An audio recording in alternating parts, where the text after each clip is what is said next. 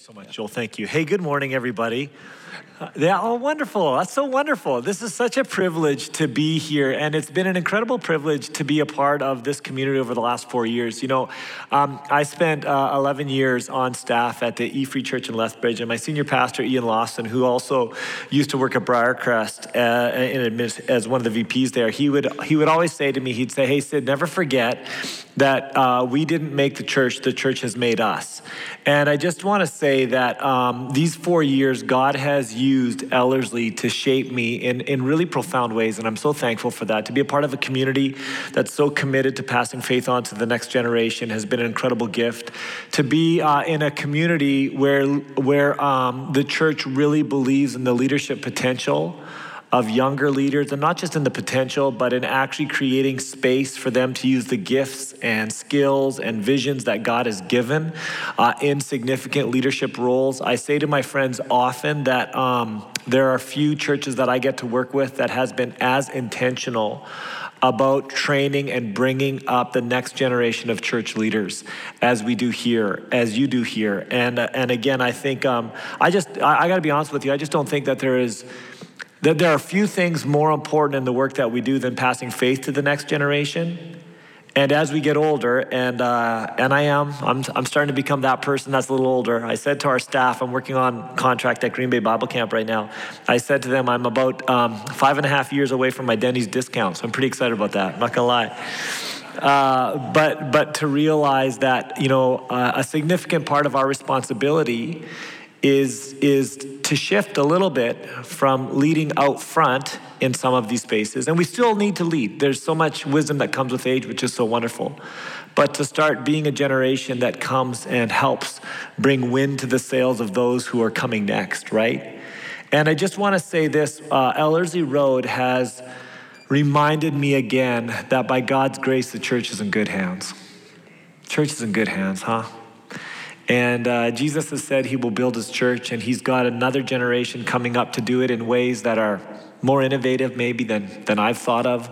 Ways that they're, you know, in environments that they're significantly more comfortable with than I am and with ideas of how God can use like all sorts of things to do his kingdom work in really wonderful ways. So thank you so much. Such a privilege. And, um, and I am, I'm, I'm convinced. I was thinking about it today, just the journey. I actually spoke here first almost 20 years ago, I think it was, at a youth event. And, uh, and then it was funny. We were doing, uh, boy, I'll be finished with this part of the sermon here right away.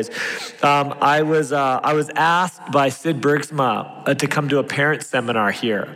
That was probably my second second uh, gathering here. And I remember um, starting the parent seminar and being quite excited about it until I got about five minutes in and parents started asking me questions. And I realized I had absolutely no idea how to answer those questions because I actually was not the parent of a teenager at that time. Do you know what I mean? I always say that my parent seminars um, were so much better before I became the parent of a teenager. Like I had all sorts of answers and neat formulas that would fix most things, right? And then once I had my own teenagers, it kind of just became group therapy. So we were just doing that uh, this past week at Green Bay at one of our family camps. And, and I remember that time many, many years ago.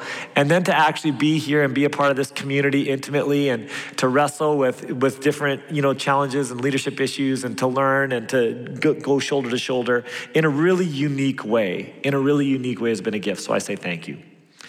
Um, I just, I just quickly referenced that this summer uh, my wife has actually brought our team on at Green Bay to oversee the leadership development and discipleship of our of our of our staff at Green Bay Bible Camp, and it's it's been an incredible privilege to be to be at, at the camp. I'll tell you, uh, God's given us a number of of great young leaders.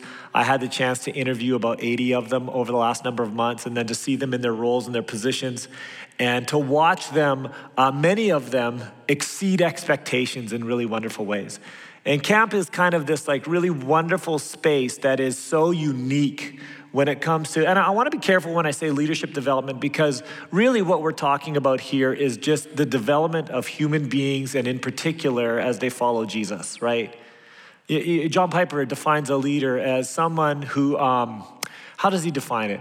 Uh, a leader is somebody who takes a group of people to where God wants them to be in God's ways and in reliance on God's power. And to be honest with you, that just sounds a lot like what it means to be a Christian, isn't it? That we would have a responsibility uh, to move ourselves and help others move towards Jesus' way, in His way, on His power. And, um, and so at camp, we have this really unique space where, where we get to do that. And I'm, I'm so blessed by it. It's so uniquely challenging. I mean, you, you know, one minute uh, we're working with uh, one of our young leaders who is, who's just made a really bad mistake because they posted something really wrong on, on, on the internet, on their social media platform. And I'm calling parents to try to figure out how we can process this. That's kind of one minute. The next minute, I get a phone call from a parent whose young daughter's part of our leadership program, and they say, Hey, could you find our daughter? We think she's behind a dumpster right now calling us because she's overwhelmed with anxiety. She hasn't been in a social environment like this for three years.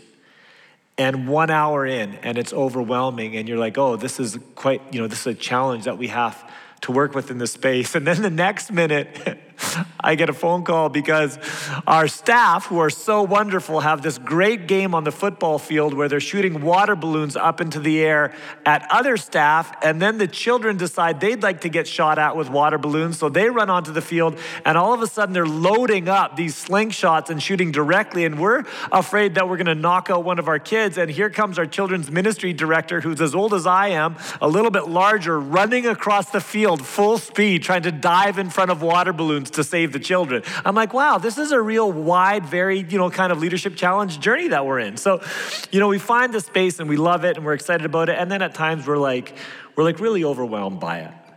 And there's, uh, you know, I came out of a couple of things this past week, just myself, and I thought, oh Lord, you know, can, can I actually lead in this space? Am I the kind of person that can lead in this space? The truth of the matter is, we're all called to lead in different ways. Some of us are called to be organizational leaders. That's true. That's a special gifting, I would suggest, that God gives to some of us. And we have a responsibility to steward that, to build teams, and to create systems and structures that can fulfill God's purposes by His power. Absolutely. Some of us are called there.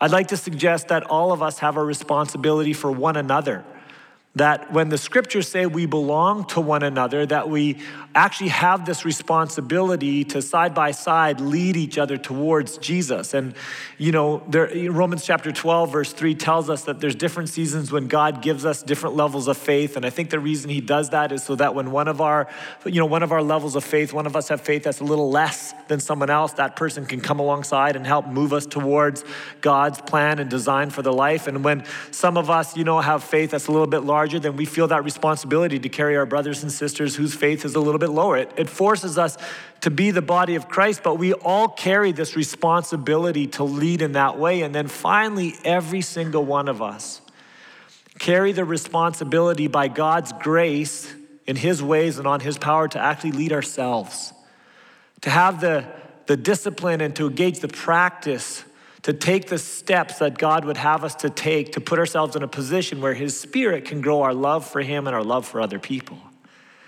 And uh, interestingly enough, most often that kind of self leadership journey has a lot of humility attached to it, doesn't it? Man, over the last like three weeks, I said to our team at Green Bay, I have found myself saying sorry more than I have in maybe the last year. And as the Spirit convicts, just to go, okay, Lord, I don't want to, but I need to take a step and apologize here. And it's so hard to be willing, in response to the Spirit, to take ownership of that journey and kind of lead ourselves into these spaces that can allow for healing and restoration and flourishing. But this is God's call on all of our lives. So when we talk about leadership, we're actually just talking about foundational discipleship, becoming the people God would have us to be, living the way He would have us to live.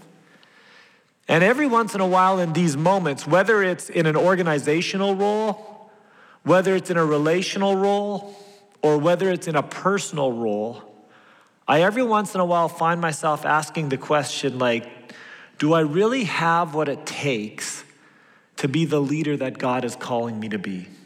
You ever have that moment? Do I really have what it takes to be the kind of leader or person that God is calling me to be? And again, it, it, can be organizational. We can feel incredibly overwhelmed by what's happening. I remember, you know, just three weeks ago when we started our day camp, we had 63 children that were lining up to get in, and our point leader just just crumbled in the moment. And I realized that a real part of her crumbling in the moment was my failure to prepare her well for this moment that had come.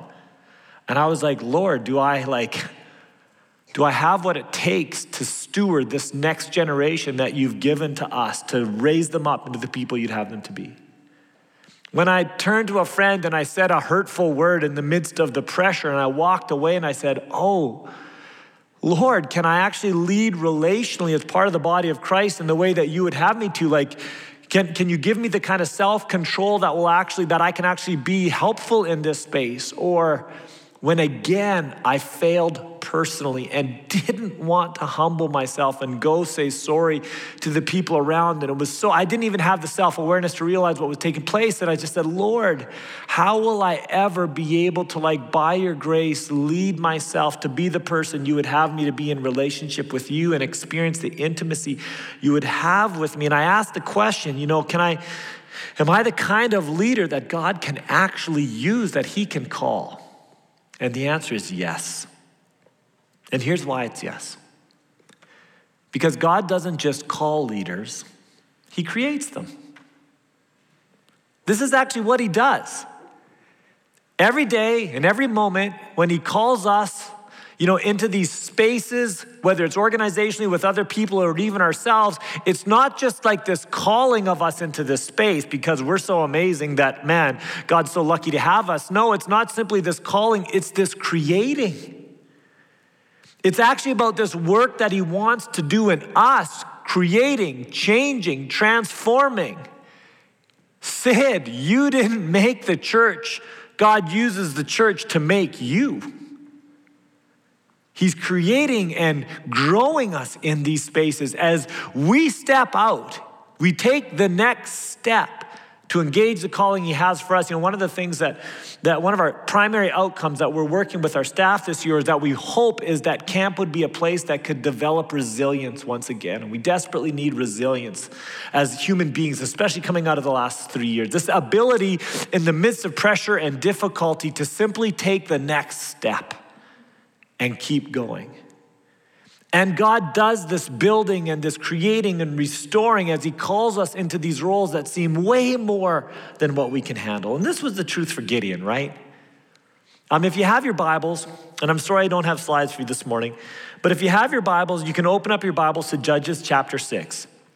And of course, um, for those of you who maybe haven't, you, you know, you don't know the book of Judges or you haven't spent a lot of time in the scriptures, Judges is a book in the Old Testament. It's telling the story of God's people and in particular the people that he called to lead and to judge his people. And there's kind of this pattern that happens over and over again where God's people are brought into a new space and they're excited about what God is doing and they follow him. And then slowly over time, they begin to like trust other things more than God. They love other things more more than God, and they begin to move into patterns that are very self destructive and hurtful for themselves and others, and they face the consequences of their sin, of loving something more than loving the Father, the Creator, God Almighty. And then in the midst of their brokenness, they cry out to God, and God brings a judge or a, or a savior, someone to renew them and restore them and bring them back into right a relationship and alignment with God. And so we have this situation where the, God's people are, again, they're not following him, they're not serving him, they've, they've turned to love things other than, than God, and, and they're in this place where they're being oppressed. There's a group of people, the Midianites, that, that kind of seasonally would, would raid the Israelite nation and enter their territory, ravage their land and take their crops and just like just wipe them out and then and then go back to their own lands. And what happens in the midst of this cycle is God comes to Gideon to commission him to lead and save his people. And so in Judges chapter 6, verse 11, we see God first come to Gideon. First time. And listen to what happens. In Judges chapter 6, verse 11, it says, The angel of the Lord came and sat down under the oak in Ophrah that belonged to Joash the Abiezrite, where his son Gideon was threshing wheat in a wine press to keep it from the Midianites. And when the angel of the Lord appeared to Gideon, he said, The Lord is with you, mighty warrior. Isn't this interesting? The angel of the Lord comes to Gideon and says, The Lord is with you, mighty warrior. I'm just fascinated that he would call Gideon a mighty warrior because the reality is, Gideon was actually not a mighty warrior at this time. He was actually a scared farmer. I mean, it says here right now that he's threshing wheat in a wine press. Now, a wine press was kind of a bowl in a rock that was sheltered where normally you would put grapes and then you would press them and squish them to get the juice out, but it's kind of hidden away. If you were going to thresh wheat, you would do that out in the open where the wind could blow away the chaff, but Gideon's not out in the open. Why? Because he's afraid. He's trying to hide because he knows the Midianites are coming. He's not a mighty warrior, he is a scared farmer. And you go, how can God come and call him out and say that he is this mighty warrior? Well, the reason why God can do that is because God did not see him for who he was, he saw him for who he would create him to become. Hear that? When God looked at Gideon, he didn't see him for who he was, he saw him for who he was going to make him to be.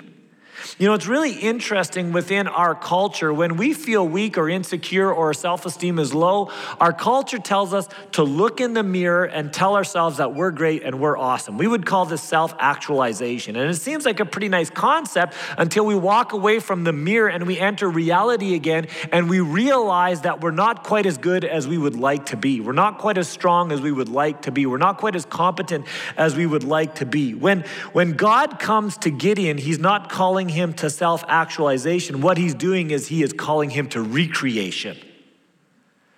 That God is actually coming to recreate Gideon, to take him and make him into the person that God originally designed him to be. My friends, this is the gospel, right? This is the good news of what Jesus Christ has done on the cross for you and I when he took our sin upon himself. He took the punishment that you and I deserved and he died for us on that cross. And then three days later, he rose again. And so that the same power that rose Jesus Christ from the dead is the same power that is bringing life into our bodies and our bones and our spirits again. The gospel is recreating us, he is making us someone new.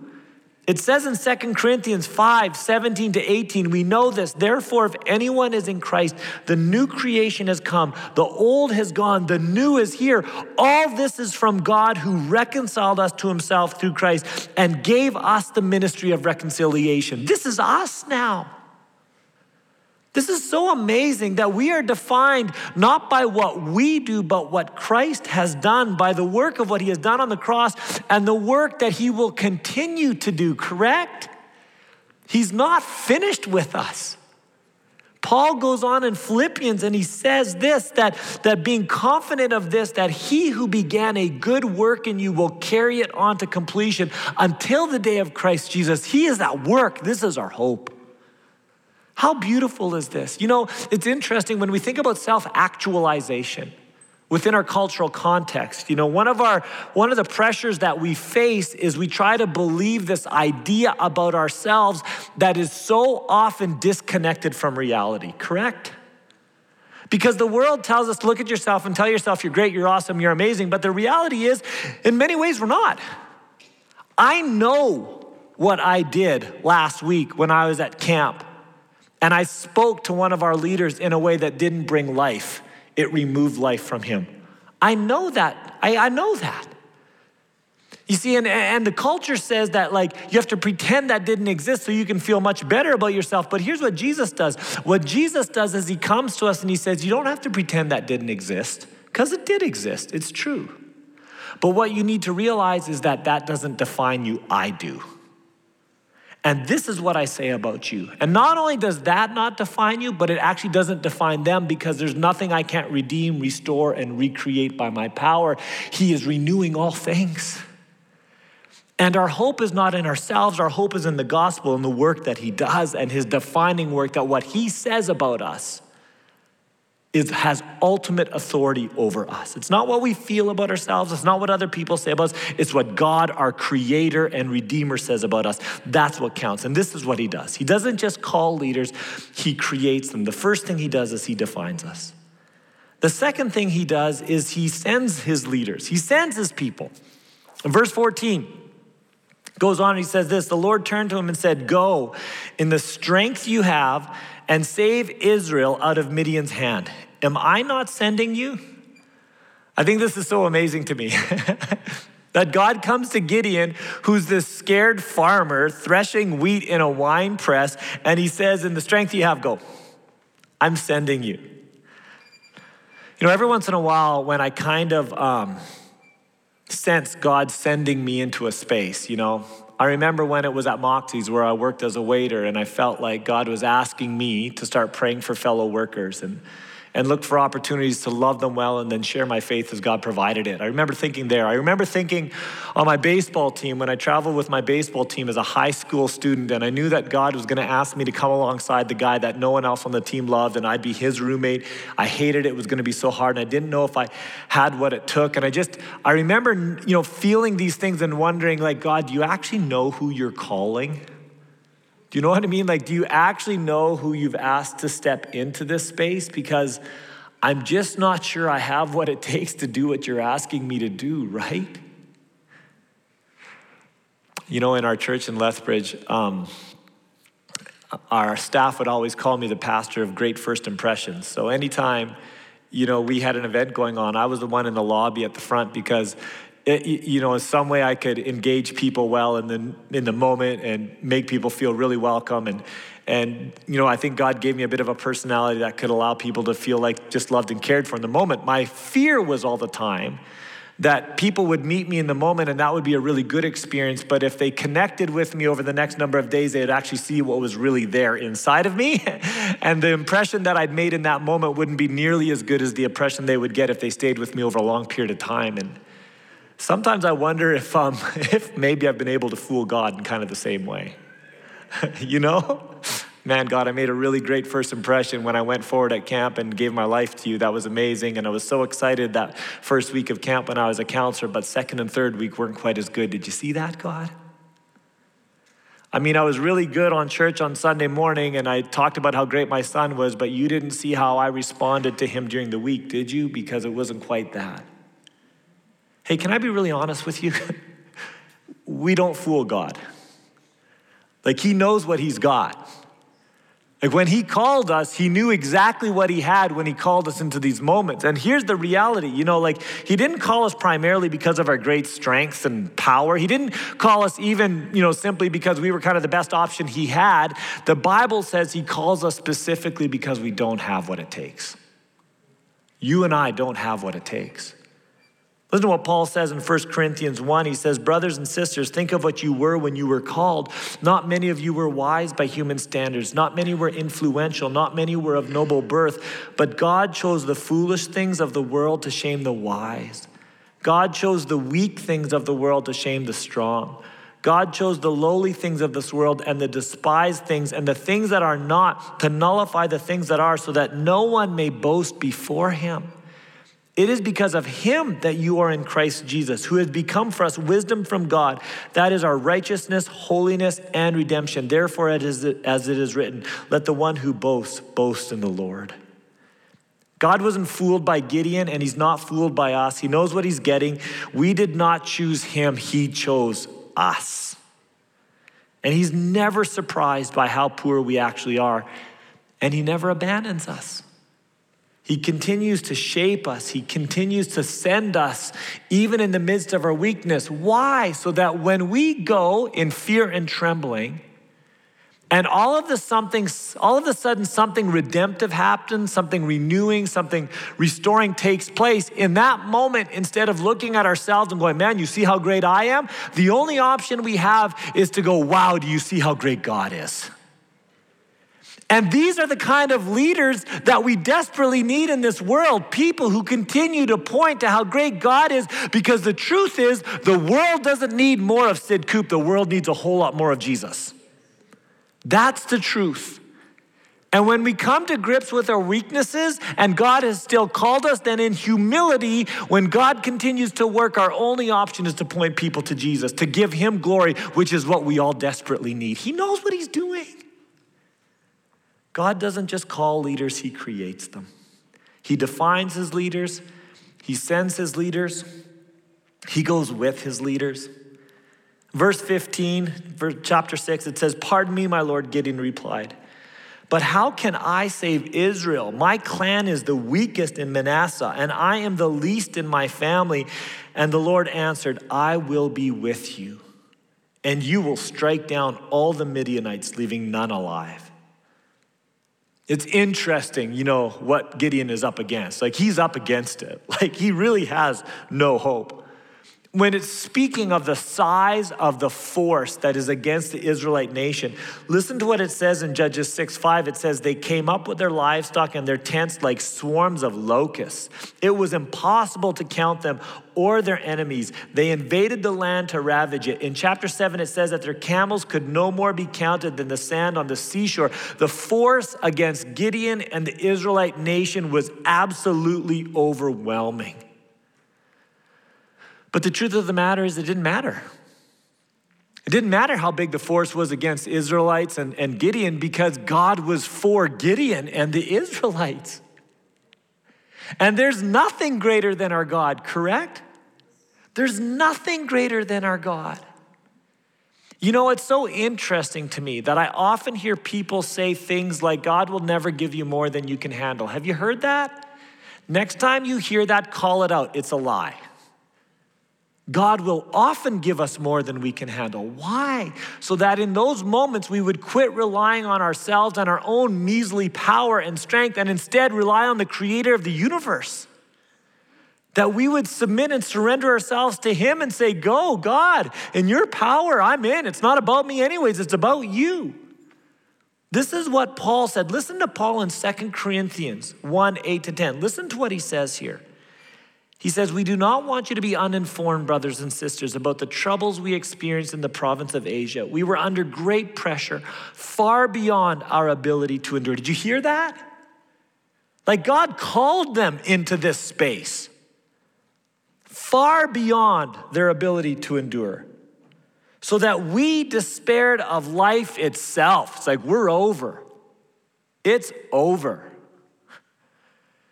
It's interesting. Uh, this spring, I was teaching a class in our school, the Coalition. And one of our students, Zlata, who's from Ukraine, her parents are missionaries in Ukraine, had brought over the head of the youth ministry for the Baptists from Ukraine, and her and her daughter were with us for the week. And we were spending time with our camp staff, and we were just praying together and, you know, preparation for the summer and some of the pressures that were going to come our way. And and then we asked if Zlata's friends wanted to like just say anything and if we could pray for them. And they just said, man, we love camp. We'd love to be a part of this camp. And they said, we do camps in Russia. Oh, sorry, in Ukraine. And so then we asked her, we said, um, Zlata, what can we pray about for you? And they just said, oh, could you please pray that the bombs would stop dropping so that we could run camp this summer? Far beyond our ability to endure. I don't even, I don't even know what to do with that far beyond our ability to endure, so that we despaired of life itself. Verse 9, indeed, we felt we had received the sentence of death. But, ah, don't you love that word? Don't you love the word but, especially when it comes to the power of God and the presence of His Holy Spirit and the work of His Son, Jesus Christ? Don't you love the word but? He says, But this happened that we might not rely on ourselves, but on God who raises the dead. He has delivered us from such a deadly peril, and He will deliver us again. On Him we have set our hope so that He will continue to deliver us. Oh, my friends, we need to pray that the next generation would move their eyes off themselves and point their eyes directly on Jesus Christ so that He would become their hope that they would begin to see the reality of what is through the lens of the Father, through the lens of the one who is going with us and going before us. Here's the reality when we look through scripture, almost without exception, every time God calls his people to go and do his work, he reminds them that he is going with them. He is with us. He never calls us to do anything apart from Him. And this is great news because we know the obstacles to godly leadership are much bigger than our skill set or abilities or character. It's, it's, it's bigger, and it is vital to know that we are not alone. So then I think the question is this if God is with us, why is it so hard to experience Him sometimes? And I think that's this is it. I think, I think because He is with us as we go and we struggle with the going. That it's actually in the going that we experience Him with us. His call is not just a call to mission, His call is actually a call to intimacy. That it's in the going when we find ourselves in the places that are more than we can, you know, handle that we experience God handling, right? It's in the going that He shapes us. Hey, can I? I just want to say something to you, just, just as parents and as grandparents, for just a second here. I know as parents and as grandparents that we play a significant role in protecting our children. Is that true? We know that. And we should do that and ask for wisdom on how to do that. But can I suggest that there might be a greater role that God's calling us to than protection, and it might be preparation? It might be preparation for sending our children and the next generation into a dark world that desperately needs Jesus.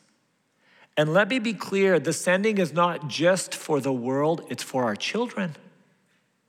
Because it's in the sending and in the going that they actually experience the power of Jesus Christ in a way that is greater than they could ever dream or imagine. And this is what the scriptures say is that he is able to do immeasurably more than we ask or imagine.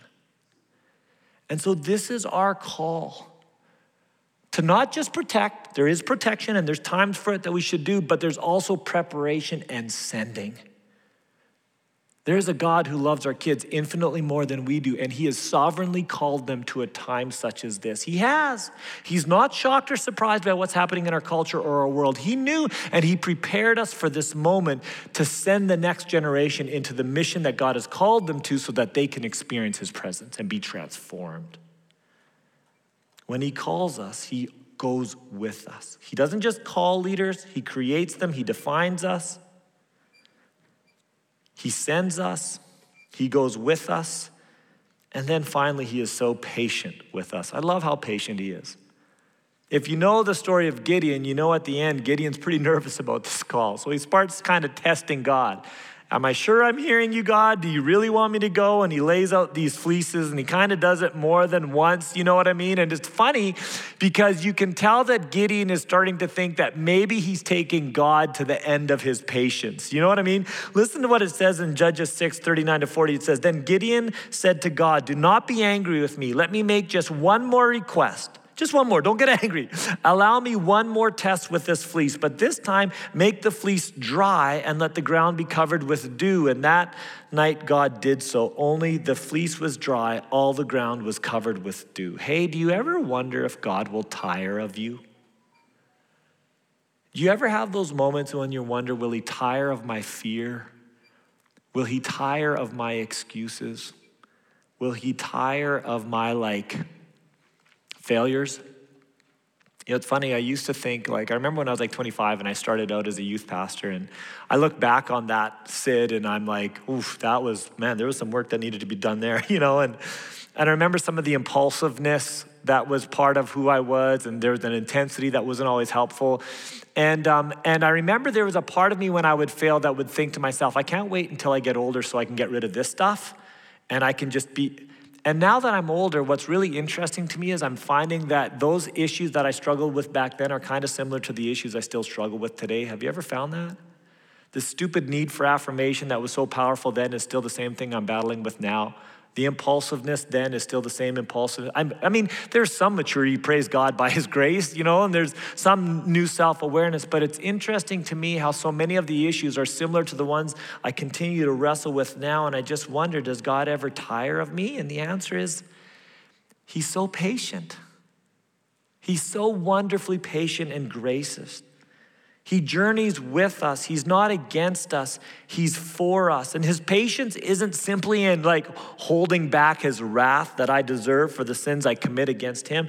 His patience is displayed in how much grace he continues to offer us over and over again. 1 Timothy 1:16 it says, "But for that very reason I was shown mercy, so that in me, the worst of sinners, Christ Jesus might display his immense patience." As an example for those who would believe in him and have eternal life.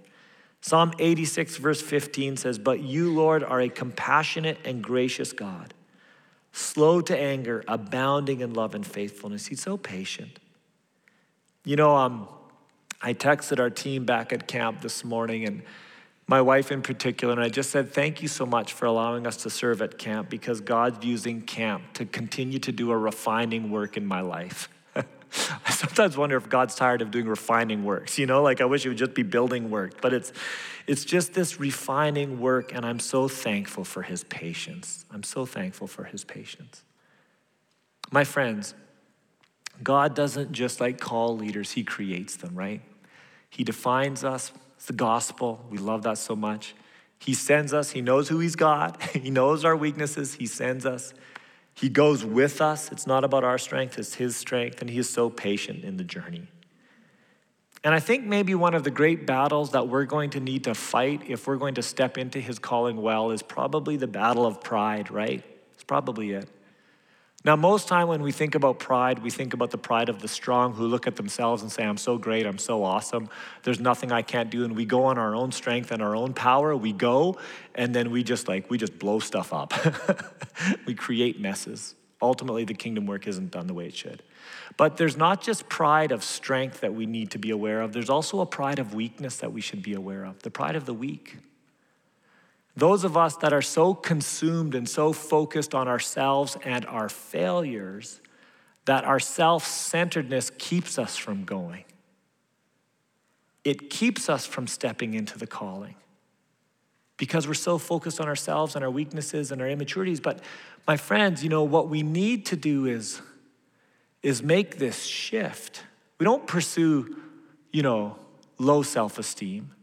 We don't pursue high self esteem. Both of those are actually a, a type of pride. What we do is we pursue Christ esteem.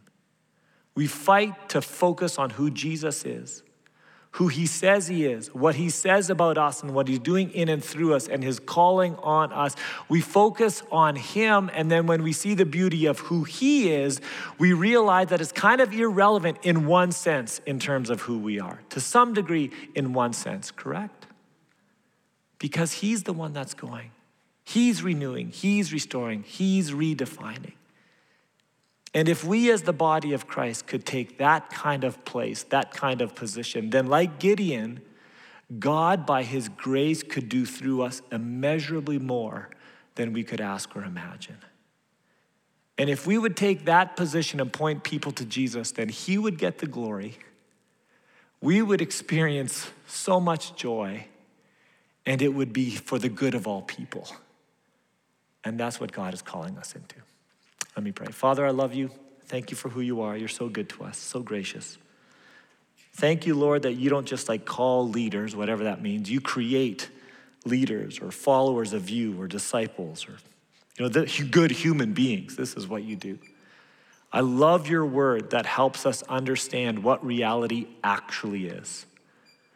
That reality is this we don't have to self actualize, make ourselves up to something we're not. We need to lean into the gospel where you recreate where you restore and renew. We don't, we don't have to fear, Lord, that you don't know what you've got when you send us. You know perfectly, but it's in our weakness you send us, Lord. Like you're good with that so that your strength can be revealed so much more.